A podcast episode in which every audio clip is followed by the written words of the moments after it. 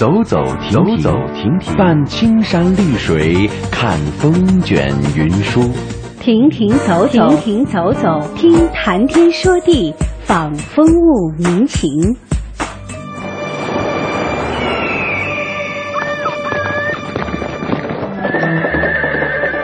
物我两陶然，乐游在神州。乐游神州。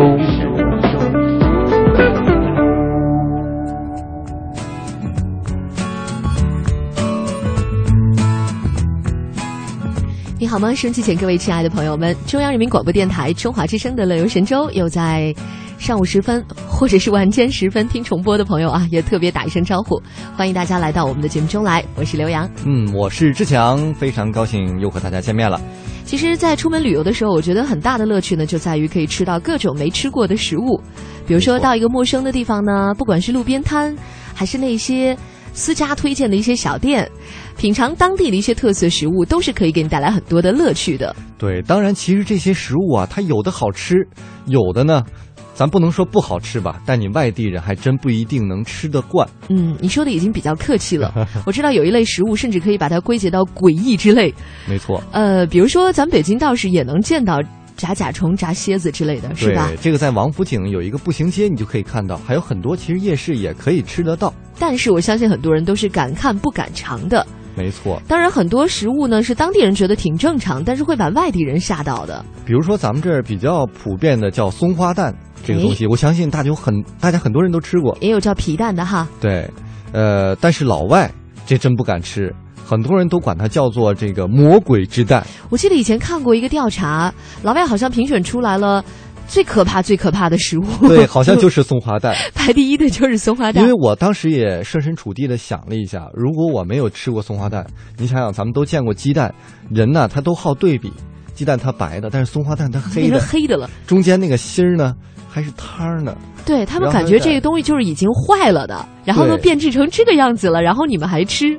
对魔魔龙之蛋啊！我天呀，我咱天天吃魔龙之蛋，一想也挺帅的。所以你觉得这你正常，别人觉得你不正常？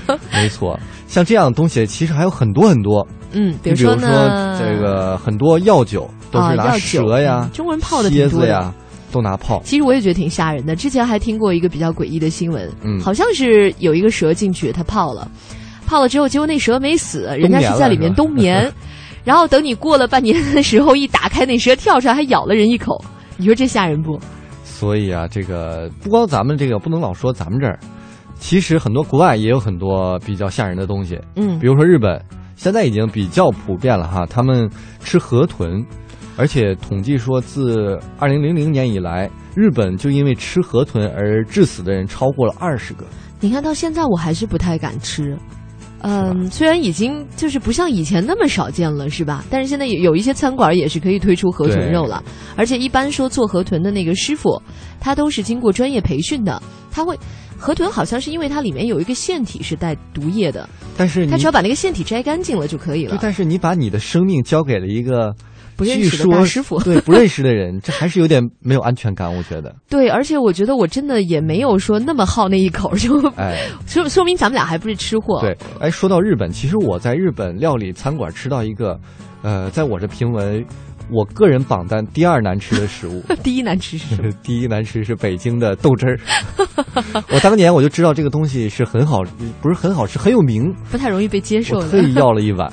然后呢？我吃了一口，觉得嗯，好难吃。你能给我形容一下它什么味儿？因为到现在我都没喝过。呃，其实有一个简单的比喻，我不知道你们家或者老人有没有养花的，就是他们会自制一种花的肥料，就是用那个黄豆加上水，然后发酵了之后沤烂的感觉，太恶心了，是一个味儿的。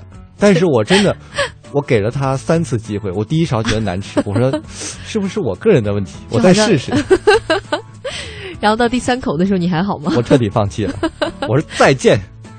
所以吧，就是也别吓着大家，很多老北京人还挺爱喝我还没说完呢。嗯。然后这个纳豆知道什么味儿吗？纳豆不知道。简单的说，就是把那个豆汁儿晾干了，干着吃的味儿。嗯，但是很有营养。这个这个不重要，其实我真的觉得这个不重要。对，这个豆汁儿和纳豆都是营养丰富。这个 我真心不会为了那个营养然后去尝试这样。所以我说我们也是挺可悲的啊，就是我们有时候为了追求那个口感，呃，然后去吃一些很不健康的东西，然后放弃一些本来很有营养的东西。所以说，我觉得咱们人类还挺牛的，都臭了，然后还能吃，还研究出来它很有营养。很多东西我都在吃的时候在想，我说最早吃这个的人真是挺厉害的。你比如说吃螃蟹，这么可怕的一个东西，对，怎么会想到拿它吃呢？其实我知道西红柿当年也是吃的人非常勇敢，当年是把它当做一个惩罚措施。那个人好像是犯了什么错误，就罚他去吃西红柿，最后不但没死，觉得还挺好吃的，还养颜美容了，是吧？对。哎呀，咱们说了这么多，其实还有比如说韩国的这个吃活章鱼，还有日本的吃这种太恶心了，猪肝啊，发酵的鱿鱼。不，我要再跟你说一点细节。吃活章鱼的是这样的，他把章鱼切成小片儿，吃之后那个须须还在动。其实这个我为什么要说这段呢？就吃那个鲜美的劲儿，太恶心了。但是嘴里动算什么？又没在你胃里动。他你怎么知道他没在里头动？哪天咱俩试试？不是，我觉得是这个是这样的，就是嗯。我我不知道我要说什么了，已经被他恶心的想忘了我要说什么了。你继续吧。所以我们直接说今天的互动话题吧。今天互动话题就是你吃过或者你知道什么奇奇怪怪的食物，可以跟我们一起来分享一下。其实我们是造福大家的，不是有人说深夜发吃造福，不是那个什么报复社会嘛？对。然后我们其实深夜说恶心东西，然后制止了你要吃夜宵的那种冲动。啊，你是这么找不回来的？对，大家有人不是听首播吧？那晚上要吃中午饭了，反正恶心你一下，你今天中午就少吃点。然后，如果你是晚上十点钟听节目的呢，刚好就遏制遏制了你吃夜宵的这种冲动。哎呀，你是真能凹啊！我觉得我真伟大呀！来，在这跟大家说一下，我们的互动社区平台是 bbs 到 hello tw dot com，欢迎大家来参与我们的互动话题，来比一比谁说的食物最恶心。换个词儿，更加的奇怪。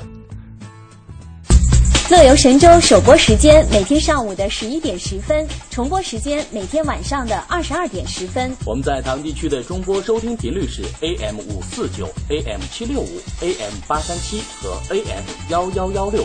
福州、莆田、泉州东部沿海部分地区以及马祖的朋友，您可以收听调频 FM 一零二点三。厦门、漳州、泉州南部地区以及金门的朋友，您可以选择调频 FM 九十四点九。我们的全球收听网址三 W 点 Hello TW 点 com。或者是登录中广网三 w 点 cnr 点 cn，点击中华之声来收听我们的在线直播或往期节目点播。来信请寄北京二一零五信箱，乐游神州栏目组收，邮编一零零八六六。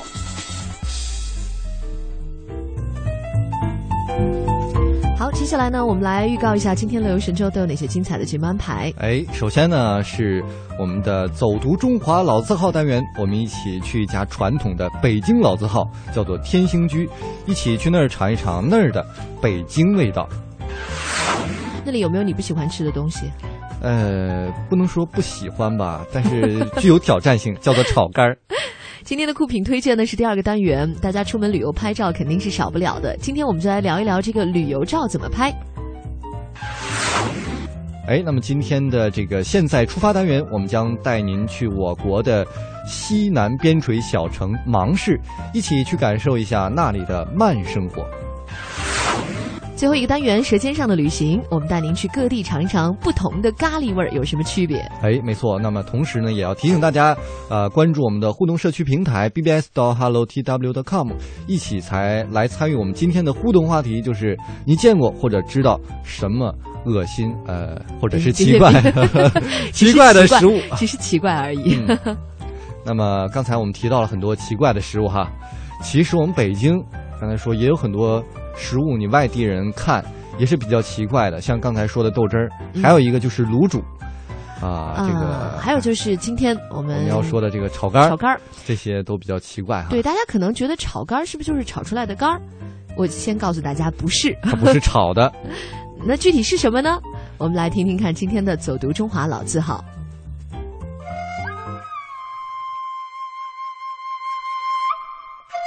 听一段传奇故事，品一种独特滋味，看百家技艺传承，聚千年历史记忆。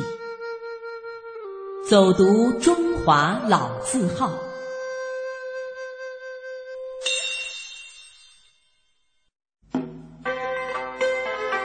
我从小在北京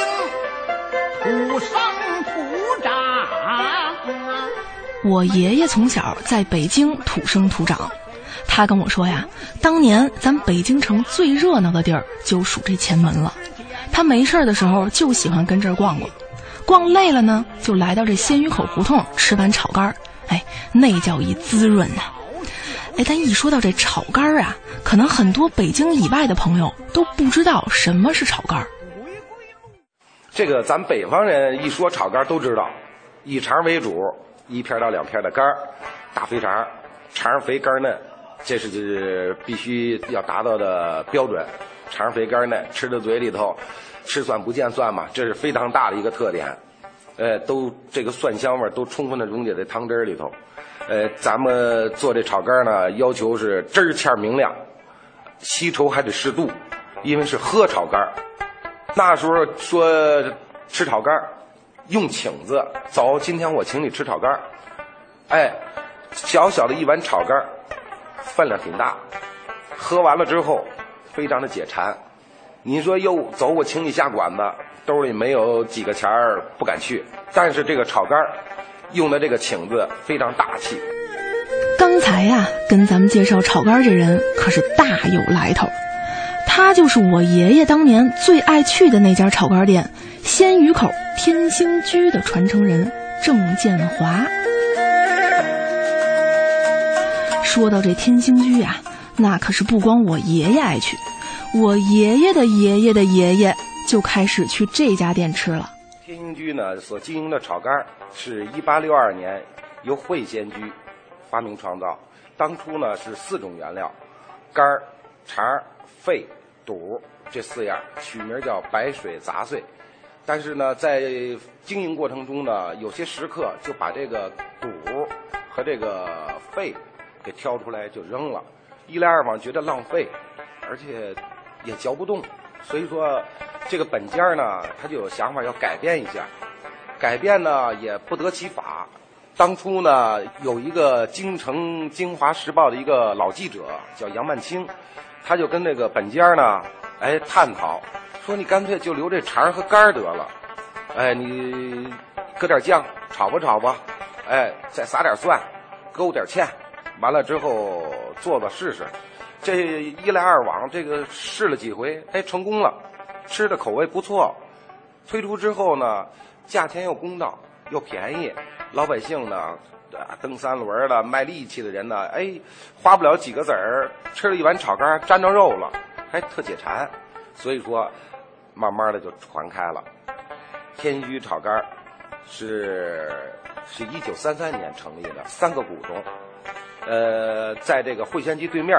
开的，呃，为什么开呢？就是因为这个会仙居啊，做着做着买卖，时间一长不上心了，这一糊弄买卖呢，肯定是越来越没人了，不认他这炒肝了，啊，人家在他对面开的这个天兴居，又把这个会仙居的这掌勺的老师傅又给请过来挖过来了，所以说，人家这个天兴居呢，又把这个，呃。当时刚发明的新用新工艺研制出来的酱油给用上了，给味素给用上了。这老的会仙居没有这些，所以说不计成本，又把这炒肝提高了一档次，也也成立了一个洗肠子车间，翻洗肠子，没有三遍四遍的，不让出不让出车间，那就是在精在加工制作。哎，这边呢又严格把关，所以说这炒肝就赛过了这个会仙居，发展起来之后那广受欢迎。当初呢是也赶上公私合营，就要天兴居这仨名了。要说想当年啊，老北京去吃炒肝可不像咱今天这样，人家那才叫一讲究。那喝炒肝以前呢就是我记得那老师傅一进门。来两碗炒肝一边手里托着碗，一边吸溜着，哎，呃，听着这个声非常的细，有食欲，而而且还舒服。哎，但是现在呢，现在一个生活水平提高了，二一个就是说人们也讲究了，所以有的就用勺去蒯着吃，但是呢，还是喝着好吃，转着碗边吸溜着，这样能充分的体验出这个肠的肥美，肝的鲜嫩，蒜香，这都能充分的体验到。但是用勺就跟喝粥似的，那就体验不到这个味道了。有这么个故事，我们别的店的一个店长，哎，有一个老爷子去他那店去喝炒肝这个店长呢好心，因为他上岁数了，给他递了个勺，没想到挨了顿呲，说你懂什么呀？这喝炒肝端在手里头得细溜捋捋着碗边你给我个勺，你你拿我当外人了，你以为我不懂呢？其实咱们本意是什么呀？本意是给炒肝上岁数了不方便是吧？所以咱们也是好心，但是呢，这顾客就不认可了。你这个是在扭转了这喝炒肝的这个内涵了，所以说说了这么一段，哎，咱虚心接受，虚心接受，这就是随顾客自个儿自愿吧，愿意喝就不用勺。那你用勺呢，也没也没人特意去说了。再早不行，再早一说这个上岁数的老人，一一进门一看那个年轻的，说拿着勺喝，立马就给制止了，不许用勺，你都给搅和泄了，一点香味都喝不着了。所以说这老百姓爱好这炒肝的，哎呀，南来北往，最远的北边天通苑、延庆，呃，东边是通县，西边是石景山往外。南边呢，从大兴啊，挺远的过来，因为他们来了之后，咱不知道来了之后，非常的热情。热情在哪儿？说我从哪儿来的，就为你这炒肝。您从哪儿来吃这个炒肝专门？南园十五公里吧。您是专门为了吃一个炒肝来的？对。你为什么这么喜欢吃炒肝啊？我从小就在这儿长的，就是前门这边长的，就吃了这一家呗。对对对。您觉得这家炒肝跟别的有什么不同吗？那肯定是比别地儿好，在别地儿吃不出这个味儿来。啊，正宗！我小的时候就住在这儿。您小时候就 对，就老吃这个，这味儿还真没怎么变。您是北京人吗？老北京。老北京。嗯。您是特别爱吃炒肝吗？对呀，从小就吃，原来住在这里边的。住前门这里边。对，鲜鱼口里边。您是经常来这儿吃吗？我一年也来不了多少次。啊，您从美国读书？哎，对对对。其实就是现在回国了是吧？还是？我就回来看老头老太太，怎么样？有时候吃一个炒肝？哎，回来吃个炒肝。对。您感觉这跟您小时候吃的味一样吗？差不太多吧。老北京吗？哎，我老我还行吧，我 我这土生土长。哦，您是特意来吃炒肝的吗？对，这今天有点功夫，赶紧来的。是，现在还没吃上，就排队。排队，这不是应该是三十，刚叫三十九，我这五十八的，等二十多人。排到这么多了，您等了多久？哎呦，你这今天还算少的呢，平常都排队排到那儿去都。今天还挺幸运的。啊，平常。礼拜六、礼拜天得，排多久？怎么也得半个多小时。您经常来吃吗？反正一个月得来一趟吧，差不多。今天我们本来上上别处吃，后来说还是想吃这个，想吃这个。原来这个，原来这个挺挺简单的，现在挺不简单的了。是，您觉得这家炒肝跟别地方有什么不同吗？它这它这味儿挺纯正的，就就我们原来从小就吃，我从几岁就开始在这吃，吃到现在了，它那味儿没变。反正我小时候来，我跟我父亲，我父亲最爱吃炒肝了。他就是站在这儿转那碗，喝两碗，挺着挺多喝两碗。那一开始站着，他可能都不知道。最古老的时候就是站着，他是小吃，他不是这北京小吃吧？原来是走街串巷的，可是他们家一直有有定点的，就是在这儿鲜一口。那会儿具体叫什么不知道，可是就知道上鲜一口吃炒肝。我们北京人啊，就这点欲望了。这就是咱们一辈传一辈老人当初说。带着儿子也好，孙子也好，从那时候传承下来的。我这手机上有一张相片最小的一小孩半岁，两位老人抱着这孩子，一边喂他，那孩子哎喵喵的舔着吃，舔着喝。哎呀，我当时一看，嘿，有趣儿，我就给照下来了。这挺好，这是最小岁数的 一个呃传承人了。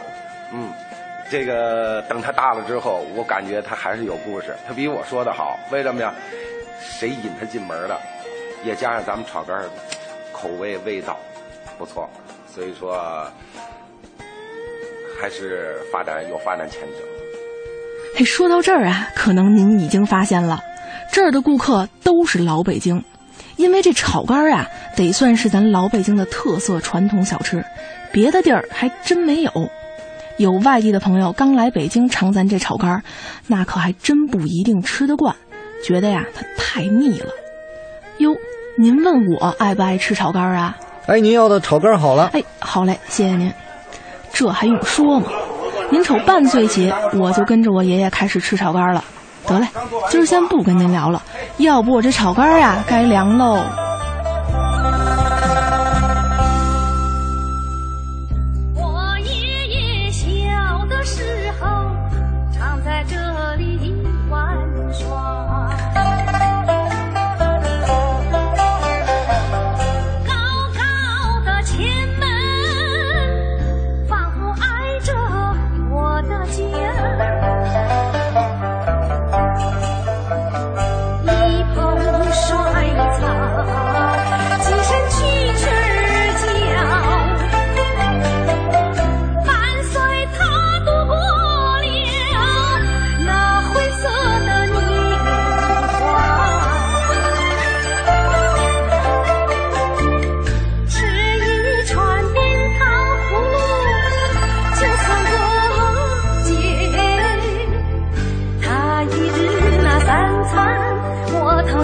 海马叫着，你快来。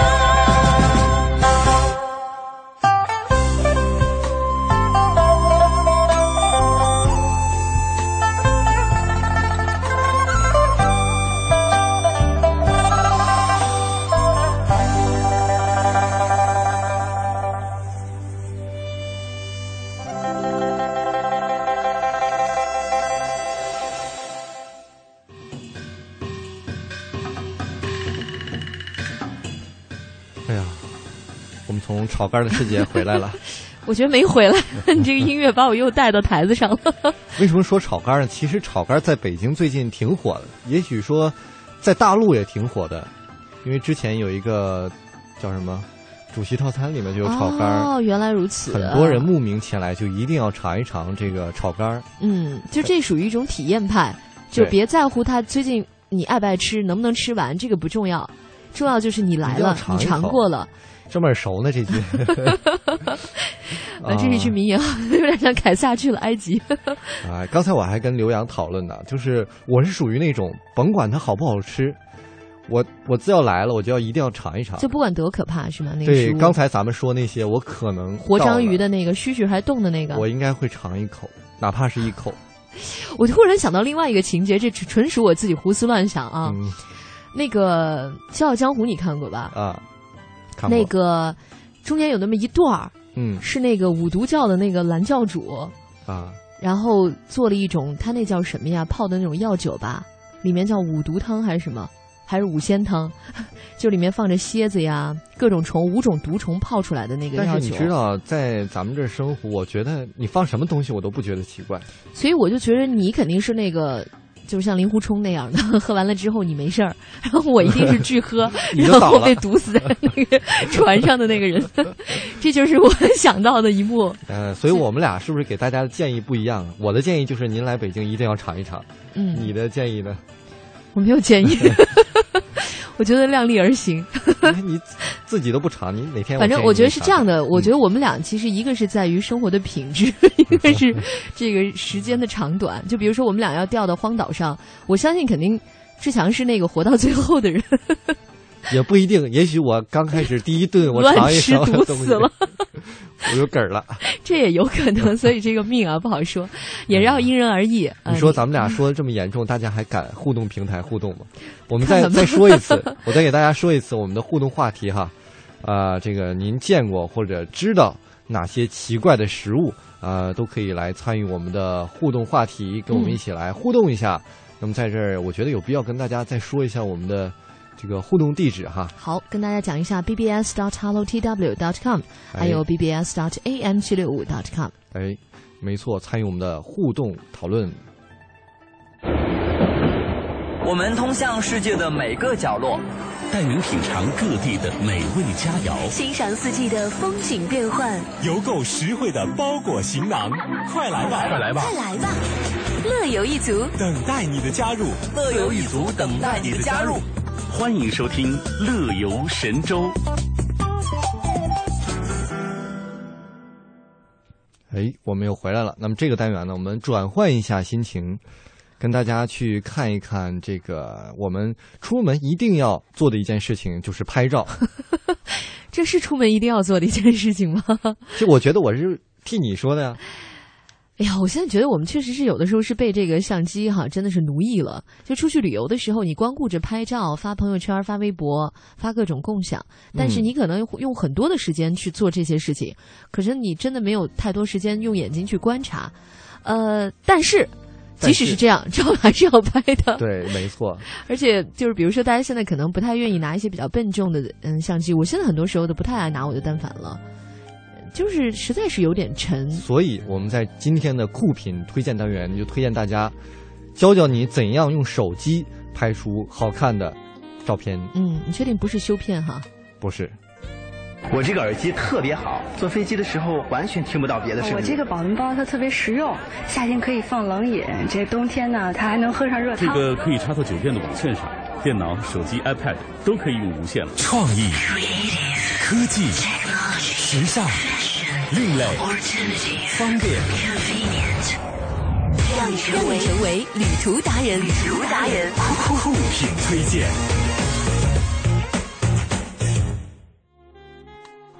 我们从老北京那种传统的感觉，一下到了这个酷酷的感觉。这就是北京嘛，就是传统和现代的结合。还真是，你像前门，就是它有既有老北京的风味小吃，又有现代的星巴克呀。哈根达斯啊，嗯，那么怎么样能够用我们随身佩戴的这个小巧的手机就能够拍出一些好照片呢？其实这个我真的是很感兴趣。哎，呃，首先我们来跟大家说说技巧方面的啊。没错，技巧方技巧方面呢，我们很多人用手机拍照时候啊，都用这个变焦拉近距离，因为很多东西远，我们要拍把它拍大嘛。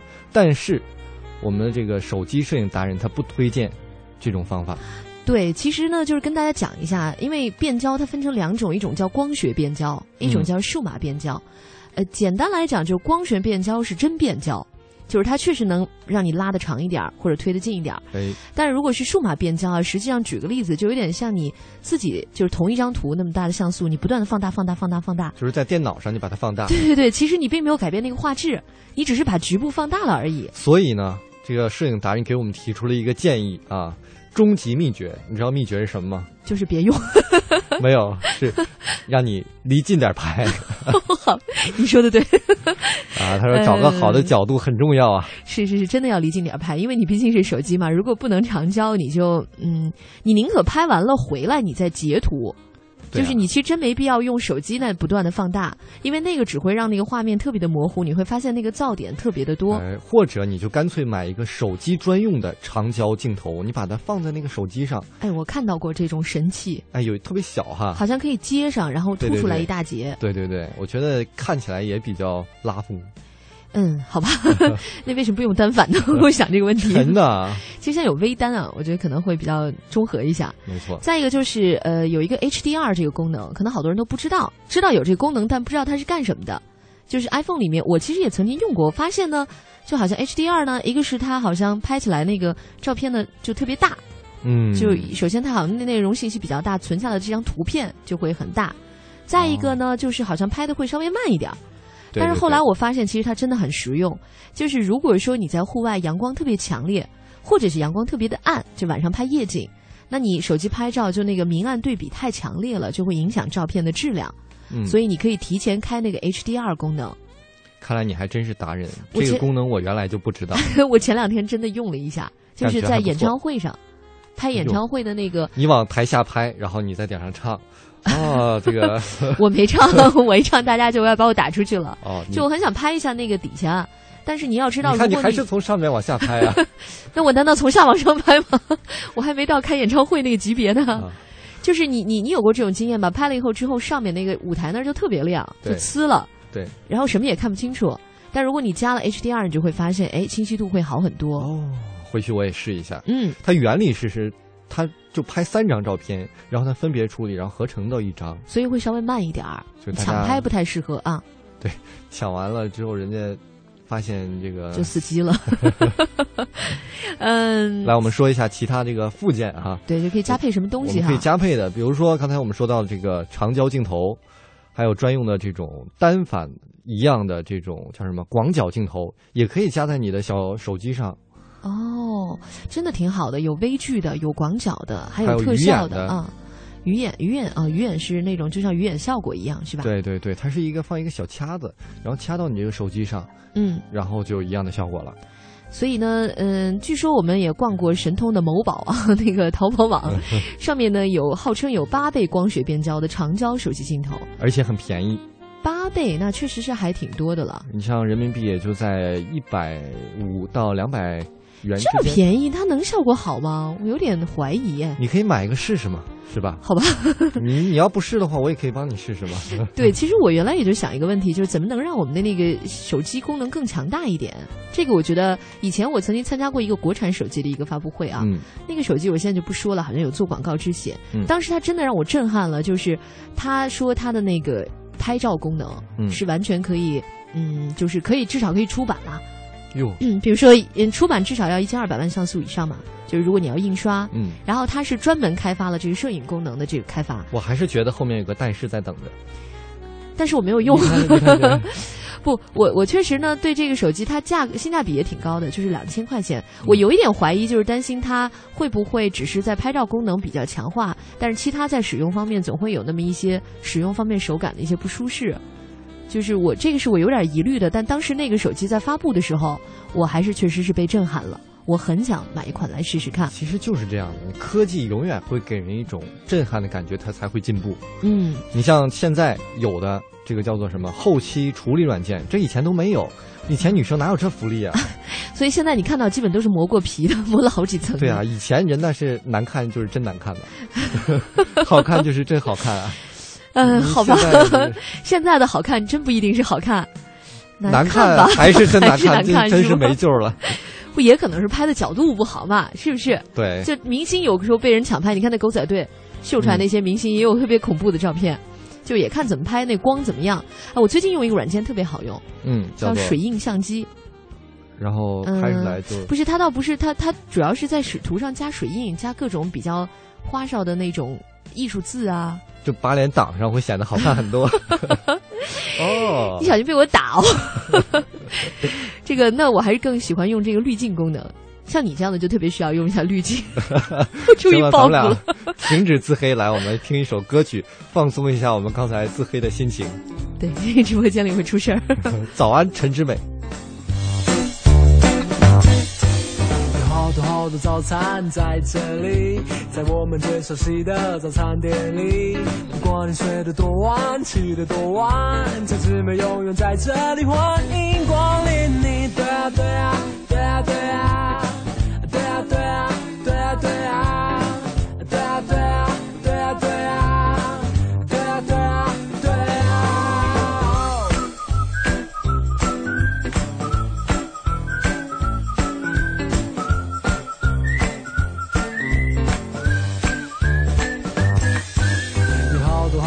站在这里，在我们最熟悉的早餐店里。不管你睡得多晚，起得多晚，粉丝们永远在这里欢迎光临。你对啊对啊对啊对啊，对啊对啊对啊对啊，对啊对啊对啊对啊。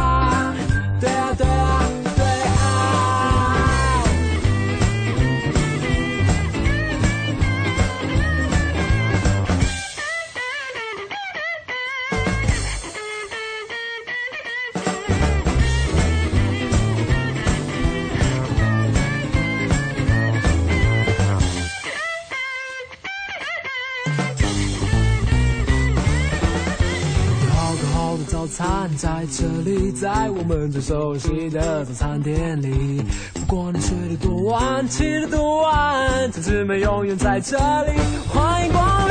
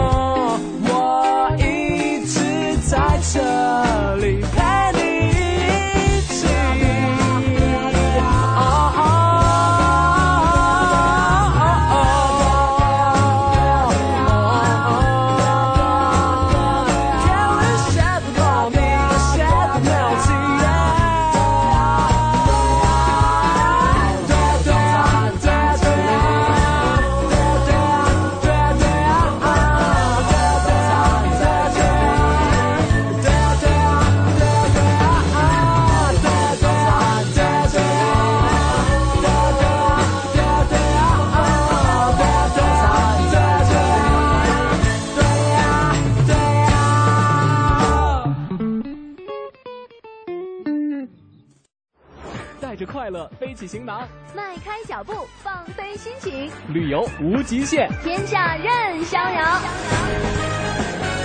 让我们现在出发。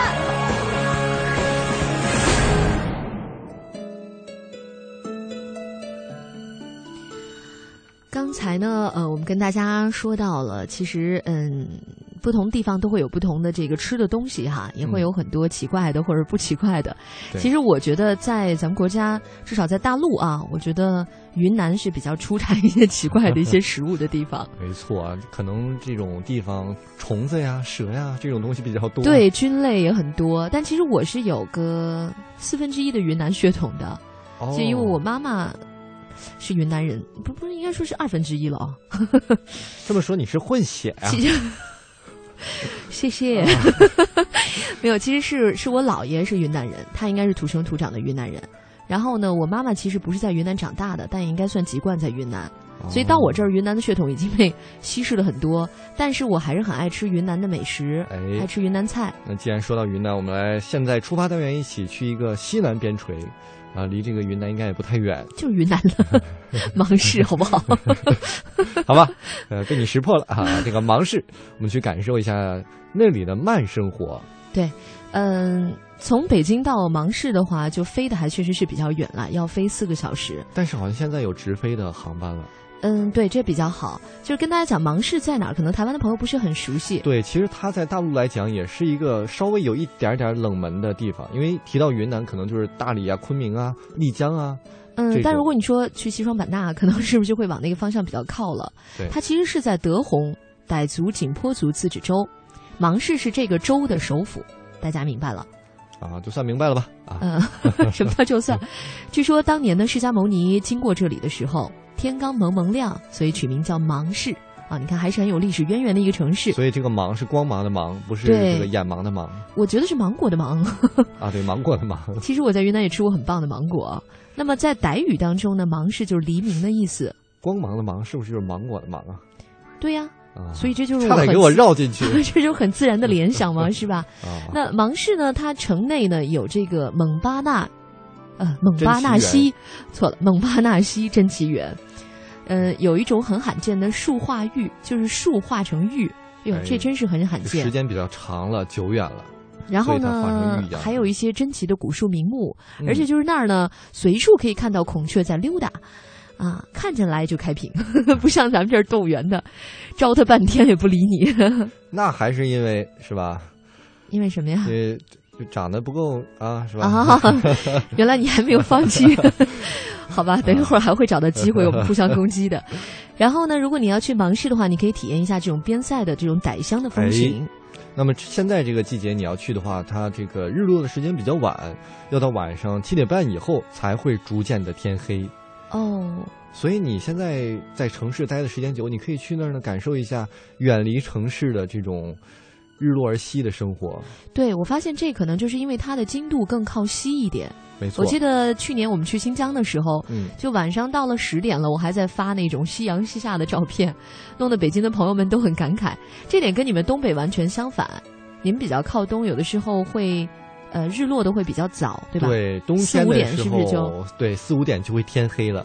我就不明白，这是不是就是可以解释为什么东北人早餐会吃的特别的丰盛这个原因？就前天 睡得比较早，然后这一夜饿的，到早上起来一定要好好的大吃一顿。因人而异了，是吧？那么，呃，我们继续回来说云南，它这儿呢，就是穿行在芒市呢，你可以看到矗立在山顶的蒙焕大金塔，这应该算是它的地标性的建筑了，非常的美。呃，进塔参拜呢，提醒大家是需要脱鞋的。我们当然还是应该入乡随俗，尊重他们的礼仪。没错，呃，我觉得到一个地方，你尊重当地的礼仪，这是一点。第二点，你按照当地人的生活方式去生活，我觉得也是一种旅行的体验。嗯，这才是一种深度游的方式。呃，跟大家讲一下，就是呃，现在直飞的航班以前是要倒来倒去比较麻烦，现在呢，云南祥鹏航空已经开通了北京到芒市的直飞航班了。正像我们刚才说的，飞行时间还是比较长的。大概有四个小时，这是从北京飞过去。那如果要是从广州啊飞的话，就会呃近很多了。对。呃，另外就是，既然我都说到了芒市，像感联想到了芒果，实际上芒市真的也是一个瓜果之乡，水果是非常的丰富的。而呢，除了水果之外呢，当地的饮食是以酸酸辣辣的这种傣家风味为主。呃，你去了呢，还可以尝一尝云南比较有名的叫做过桥米线啊什么的，都可以试一试。哎呀，我真的还是挺爱吃云南菜的。我觉得现在最近去了一次云南菜馆，嗯嗯，它有一种就原来是比较常见的是茉莉花炒鸡蛋吧，哇，就是因为在云南，它可能是因为在热带雨林当中植物是比较丰富的，嗯，所以是有各种菌类，而且还有各种花来入菜。前两天我又尝了一种金雀花炒鸡蛋，也很好吃，就而且特别卖相特别的漂亮，就很清新，特别小清新的一道菜。这是一个北方人不敢想象的，用花还可以。还可以做菜。但这个我觉得是你完全可以尝试的，因为它一点都不奇怪。下次我就去试一试。呃，芒市呢，如果想要去住的话，唯一的一家五星级标准的酒店呢是芒市宾馆。哎，有一点呢，对，可以提醒大家，就是你可以注意里面有两株这个缅桂花树。哎，这是著名的中缅友谊常青树，而且其中一颗还是周总理亲自栽下的。哦，而且如果我要觉得大家要是去芒市的话，就其实就是要去德宏嘛。嗯，德宏实际上呢是呃有一些边境游的，如果大家愿意的话，可以到缅甸去，那边也有可以淘那个翡翠的一些地方，就是不一定懂啊，还有赌石的一些一些习俗都很好玩。呃，大家如果有时间的话，可以把它串联起来一起去看一看。哎，没错。那么不知不觉呢，又到了我们节目的尾声了。看来今天我们没有时间吃咖喱了，是不是？对，所以呢，最后我们给大家放一首好听的歌曲，来自于黄婉婷的《旅行》。嗯，就是那个。翻唱了许巍的那个《旅行》那首歌的女孩哈，知道的还真多哎！啊，你你你还想怎么打击我？没有，这是我特别喜欢的一张专辑。反转许巍哈，对对对。那么今天我们的最后一个板块《舌尖上的旅行》，本来想跟大家聊一聊咖喱的味道，不过我们先听点小清新的歌曲。下次节目有机会我们再跟大家说咖喱吧。嗯，那我们就再会了，拜拜，明天见。吹响着风铃声如天籁。